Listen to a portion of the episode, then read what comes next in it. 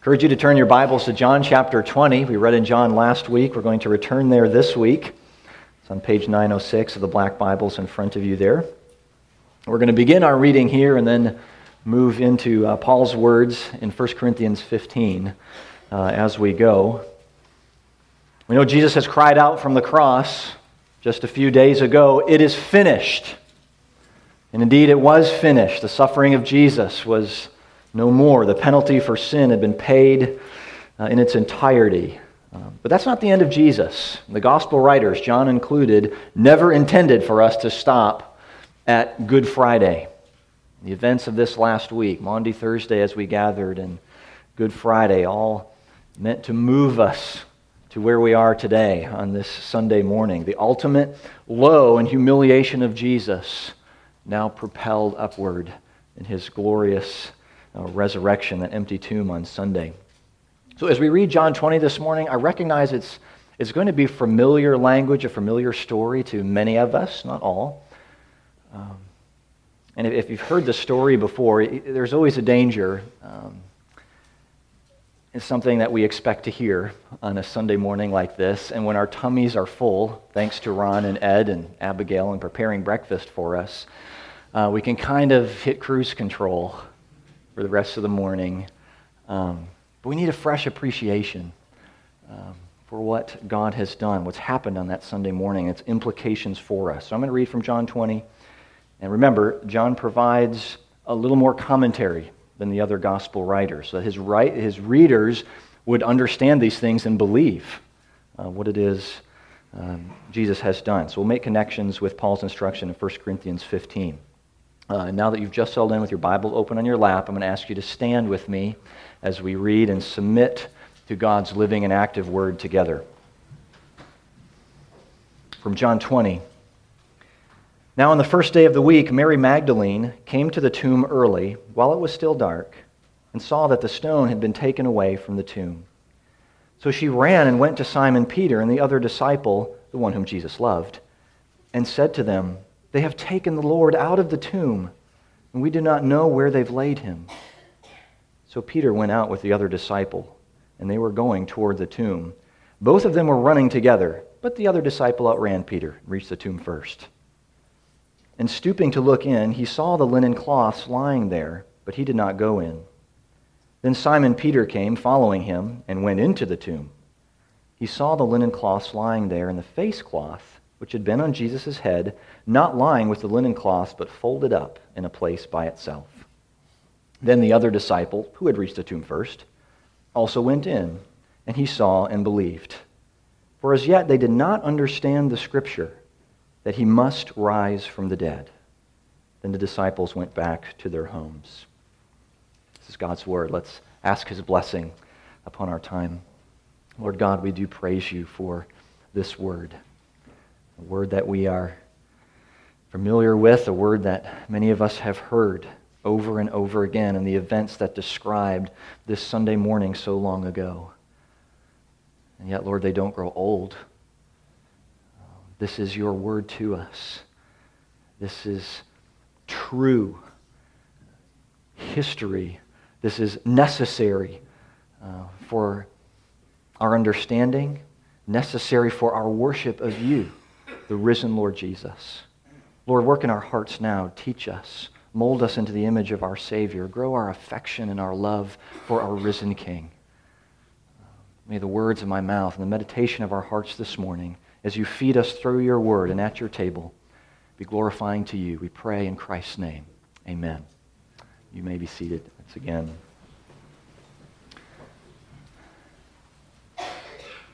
So you live and you die. That was the great conclusion of Dr. William Provine at a debate at Cornell University.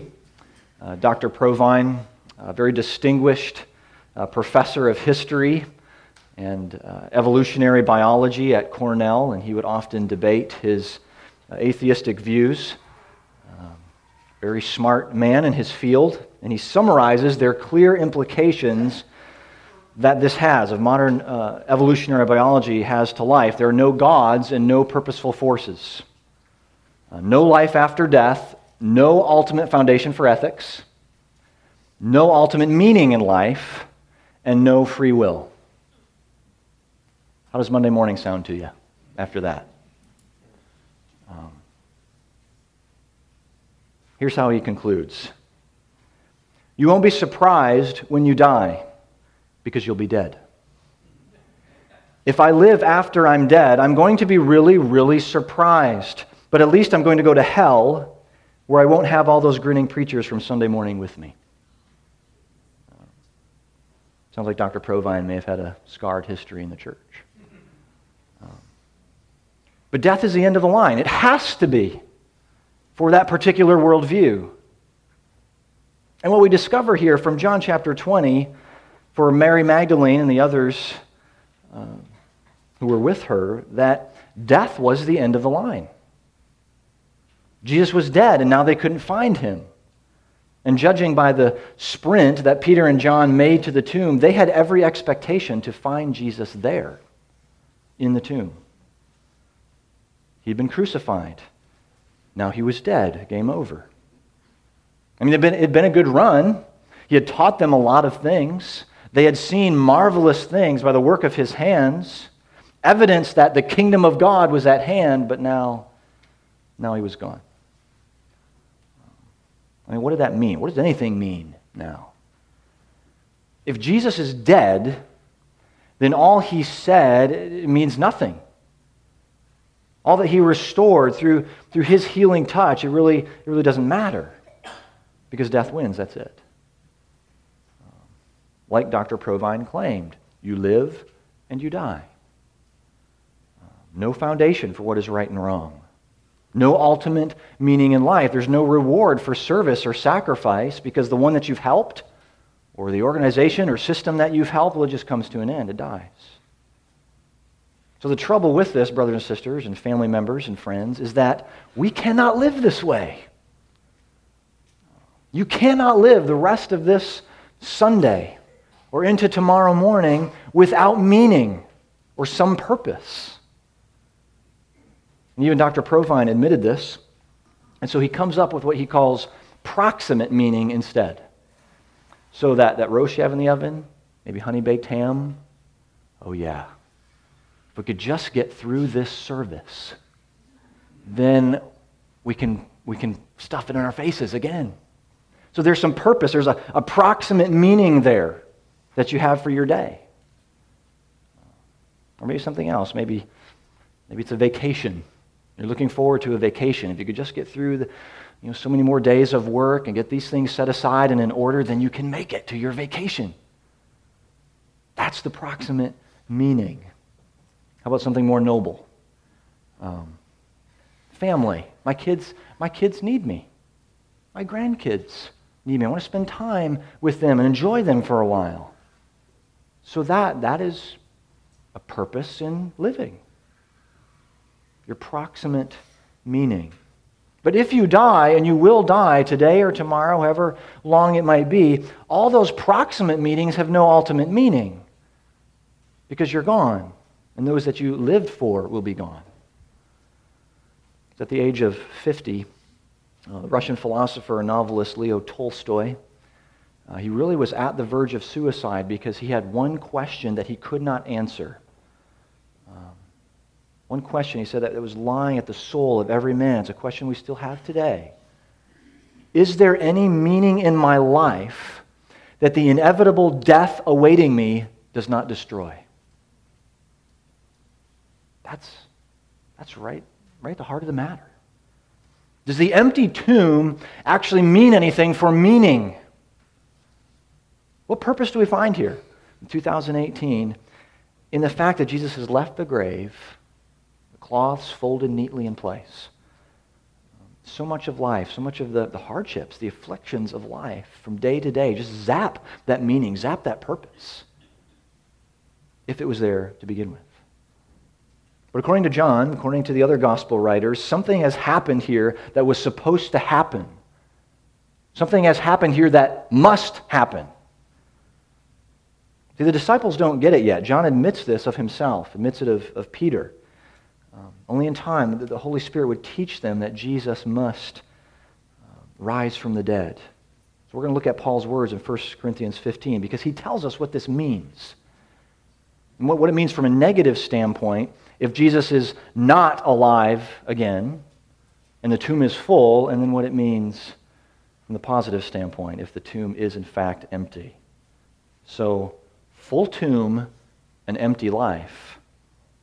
Empty tomb, a full life. So 1 Corinthians 15, also beginning at verse 12. Now if Christ is proclaimed as raised from the dead, how can some of you say that there is no resurrection of the dead? But if there is no resurrection of the dead, then not even Christ has been raised. And if Christ has not been raised, then our preaching is in vain, and your faith is in vain. We are even found to be misrepresenting God, because we testified about God that He raised Christ, whom He did not raise, if it is true that the dead are not raised. For if the dead are not raised, not even Christ has been raised. And if Christ has not been raised, your faith is futile, and you're still in your sins. Then those also who have fallen asleep in Christ have perished. If in Christ we have hope in this life only, we are of all people most to be pitied. See, the church in Corinth, just like every other church that I know, is struggling with multiple problems. In regards to the resurrection, some of them thought that there was simply no possibility of a resurrection. They would join Dr. Provine in that view. There were others that thought the resurrection had already happened. It's done. We're still here. Now what? And still others, they could not fathom a resurrection of the body. So they just denied the possibility of it. Even for the Jews, who aren't the primary audience of Corinth, there was a resurrection coming, the end of time, a general resurrection of all, but the idea of just one rising from the dead, that didn't make sense to the Jew. But what Paul says so clearly in these verses is that to deny the possibility of the resurrection actually capsizes the Christian faith. If the tomb where Christ was laid, if it is full, then it would destroy the very foundation on which the gospel rests. Christianity would be a delusion. You and I would be wasting our time here this morning if for some reason we held time to be meaningful. Another consequence of the full tomb is that it makes the apostles very, very good liars. I mean, you toss out your Bibles if that's the case. All of Paul's church planting mission, it has no purpose for the apostles to spill so much ink in instructing the churches. It means that those who have died before are simply gone. They're lost, we see in verse 18. Game over. But here's the worst news of all. The most dire consequence of a full tomb is right there in verse 17. If Christ has not been raised, your faith is futile, and you are still in your sins. Do you know what that means? That means that we pay for them, that we're going to pay for them. Do you know what the going price is for sin and rebellion against God? It's death. And not just physical death. I mean, this is a separation from the common grace of God that we enjoy now, and a placement under His wrath forever. I mean, our worst day that we can imagine doesn't hold a candle to the torment that our sin has earned us. That's what we have to look forward to if the tomb of Jesus is full. And so that the death and the resurrection of Jesus, they go together. We can't separate these two as a single redeeming event. If the tomb is full, there is no redemption from sin, and therefore no redemption to life. So how does Monday morning sound now?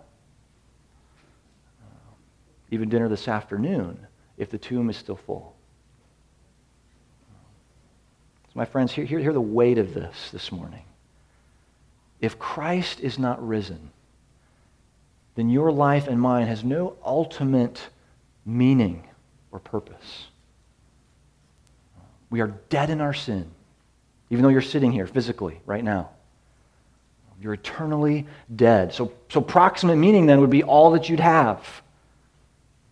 You hold on to that, because when it's over, and all we have to do is look around. You probably won't get through the day without seeing or hearing how quickly that ride comes to an end.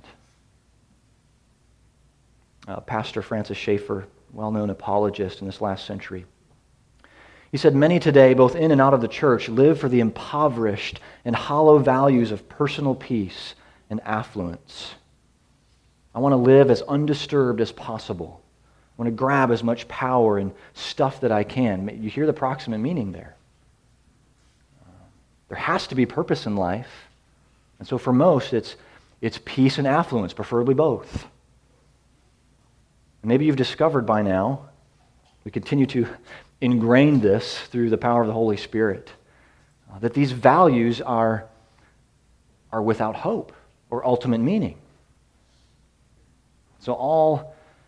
a life of peace, free from any affliction, no matter what the cost, it's quite temporary. You can fight for this day after day after day after day, and you realize that fighting for this peace is not all that peaceful.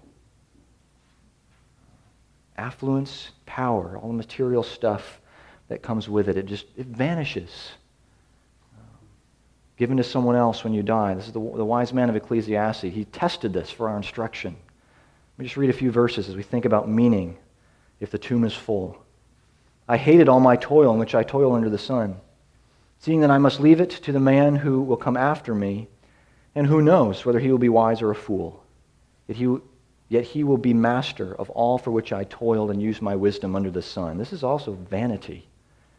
So I turned about and gave my heart up to despair over all the toil of my labors under the sun, because sometimes a person who has toiled with wisdom and knowledge and skill must leave everything to be enjoyed by someone who did not toil for it. This is also vanity and a great evil." I hope we're getting the picture here. No hope, no meaning if the tomb of Christ is full. Again, author Dick Keyes in his book, Chameleon Christianity. "The vast majority of real life goes on without reference to anything beyond the immediate cause and effect in this world that we seem to control." If death is the end of the line, if Christ is not risen, then life is lived instinctively. You know, sort of either it's pain management or cause management from one day to the next. So do you live like that? Do you live as if Christ is not risen? It's not only empty, it's meaningless, without hope. But thankfully, the clouds break. I don't know if they've broken yet outside, but they do break in our text. Paul does not stop in verse 19. He gives us that glorious "but" in verse 20. "But in fact, Christ has been raised from the dead, the first fruits of those who have fallen asleep. For as by a man came death, by a man has come also the resurrection of the dead. For as in Adam all die, so also in Christ shall all be made alive. But each in his own order, Christ the firstfruits, then at his coming those who belong to Christ." So what God has promised he would do, all the way back in Genesis chapter 3, he has done in the death and resurrection of Jesus. The tomb is empty, Dr. Provine. Death is not the end of the line. Dr. Provine knows this. He died of a brain tumor in 2015. And the author of Hebrews says that the resurrection of the dead is considered one of the elementary doctrines of the Christian faith. Elementary, my dear Watson, elementary. This is basic stuff with extraordinary implications. Christ is the first fruits of the resurrection, so that says there's going to be more. There's more to come. He's the first of a much larger harvest. And he's the example, that reference point of all that resurrected life is. For those of you who don't know, baseball season is here. Just a couple of days ago, the opening day was on Thursday. It was the earliest opening day in Major League Baseball history. I'm not sure how many of them were rained out or snowed out. I know there's some NCAA game on tomorrow, but big deal. It's baseball season. And so you have all the young little leaguers, those aspiring to their major league career. They're looking at their favorite pitcher and their favorite shortstop or center fielder to be their reference point, the one they want to be like, right? For the Christian, Jesus is that reference point that we not only hope to be like in resurrected glory, but we can enjoy that resurrected life now. Those who belong to Christ have died to sin. So all that eternal bad stuff we mentioned just a minute ago, that's gone in Christ. We can now live in Him. Later in Ephesians 2, Paul says, we were dead in our sin, without hope and without God in the world. But in Christ, we are made alive. Life is poured out through Him to all who belong to Him. And right before raising Lazarus from the dead, Jesus said, I am the resurrection and the life. Whoever believes in me, though he die, yet shall he live. And everyone who lives and believes in me shall never die. If you believe. Paul said in verse 23 that Christ is the first fruits of all who belong to Him. So that begs a very obvious question. Doesn't everyone belong to Him? Right? He made everyone. Everywhere. That's certainly true. But will everyone, everywhere, enjoy this resurrected glory free from the eternal torment that every sin deserves? The answer to that is no. Not remotely. If you believe. In John chapter 6, for this is the will of my Father, that everyone who looks on the Son and believes in Him should have eternal life. And I will raise Him on the last day. If you believe. If you have eyes of faith fixed upon Christ, then there's life. And your existence has been infused with meaning and purpose. The empty tomb and the life we have in the resurrected Christ is what gives meaning and purpose right now and forever. This isn't proximate meaning. This isn't meaning that vanishes. This is the very life to which you and I have been made. Our very purpose. Listen to the apostles' praise of Christ's authority in Colossians 1. For by Him, that is Christ, all things were created in heaven and on earth, visible and invisible, whether thrones or dominions or rulers or authorities. All things were created through Him and for Him. You and I are here. We exist for this very purpose. Not just to stuff our faces at dinner, or to take as much vacation as possible, or to build as big a nest egg as possible, or to have as many friends on Facebook, if you haven't deleted your account yet, as possible. We are here to glorify and enjoy the Creator of all things, to see Christ lifted up, to see Him exalted in our lives, through our attitudes, through our actions. So you're here, you're at home, you're at work, you're at school, you're in the playing field to make much of Him. That's why you exist. And I realize that this is exactly the opposite. It's 180 degrees from everything else that the world is telling you all the time. That it's about you, it's about your wants, it's about your opinions, your freedoms, your best life now. And you can believe that and hold on to some meaning until you die and then be very surprised, along with Dr. Provine. Or you can believe that Christ has died, taken His life up again for you. That your life is not about you, it's about Him. It's about Him in your free time. It's about Him in your marriage. It's about Him in your parenting. It is about Him in your work. It is about Him in on your coffee breaks. It's about Him when you're at school or on the playground. The more we make of Christ, the more we depend upon Him, the more we love as He loved, the more human we are. So you and I can fulfill the very purpose of our humanity only if the tomb is empty. So allow me to summarize just a few implications here of a resurrected life now and forever in Christ. We have life in Christ through faith. It means that we can relate to God now, not out of fear, but out of love. We don't fear this punishment. We don't fear what our sin so clearly deserves. because we have died and now live in Christ. No greater love has been shown to us. And how can we withhold any less than to love our Lord with all of our heart, all of our soul, all of our strength? It means we're free to serve others with the love of Christ. So that this service, oftentimes it's not all that comfortable or all that easy. There's suffering that goes along with service. But it actually has meaning now. Here's what one pastor says: "Why sacrifice for the needs of others if in the end nothing we do will make any difference? If the resurrection of Jesus happened, however, that means there's infinite hope and reason to pour ourselves out for the needs of the world." Why? Because it's for Christ. Partnering with Christ. It's out of love for Christ. So we have this glorious inheritance. We don't have to fight or compete with one another for material things or spiritual blessing. We can serve and pour ourselves out for one another because Christ is alive and His kingdom comes. Resurrected life in Christ, it also means that we can love ourselves the way God does.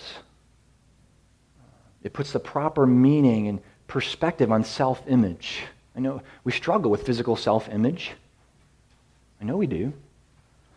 But the hope we have now, the resurrected glory to come, it frees us from giving in to our every urge. It frees us from having to have that perfect image, that perfect appearance. The day is coming when He's going to perfect this stuff, this tent. Be like His glorious body. So we care for our bodies, but we're not slaves to our bodies. Finally, because we have redemption in Christ,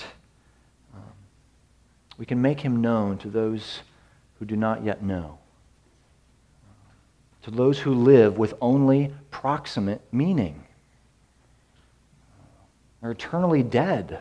Okay, we can share, and we have every reason to share where ultimate meaning and purpose and hope is found.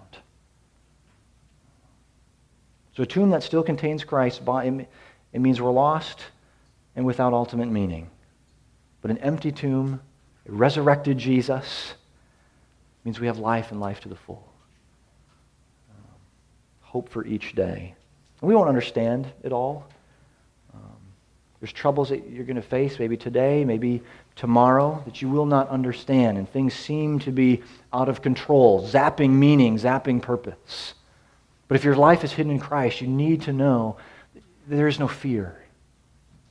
You have been made and infused with meaning and purpose to live on this great stage of redemption. I want to close with a few words. This is N.T. Wright speaking of the resurrection. The message of the resurrection is that this world matters. If Jesus Christ is truly risen from the dead, Christianity becomes good news for the whole world. News which warms our hearts precisely because it isn't just about warming our hearts. Easter means that in a world where injustice, violence, and poverty are endemic, God is not prepared to tolerate such things. And that we will work and plan with all the energy of God to implement the victory of Jesus over them all. Beloved, that's the resurrection. The grace of God in the resurrection of His Son. Victory over the grave that gives ultimate meaning for those who are bound to Christ. Hallelujah. Hallelujah. Believe in Him, live for Him, and share Him with a watching world. Let's pray together. Lord, You feed us through Your Word. Hallelujah, what a Savior. We thank You for the very meaning and purpose that this gives to us in this moment and in the minutes and hours and days and weeks and months and years ahead. That our lives are hidden with Christ by faith. Strengthen that faith. Deepen that affection. Encourage that hope. We pray in Christ's name. Amen.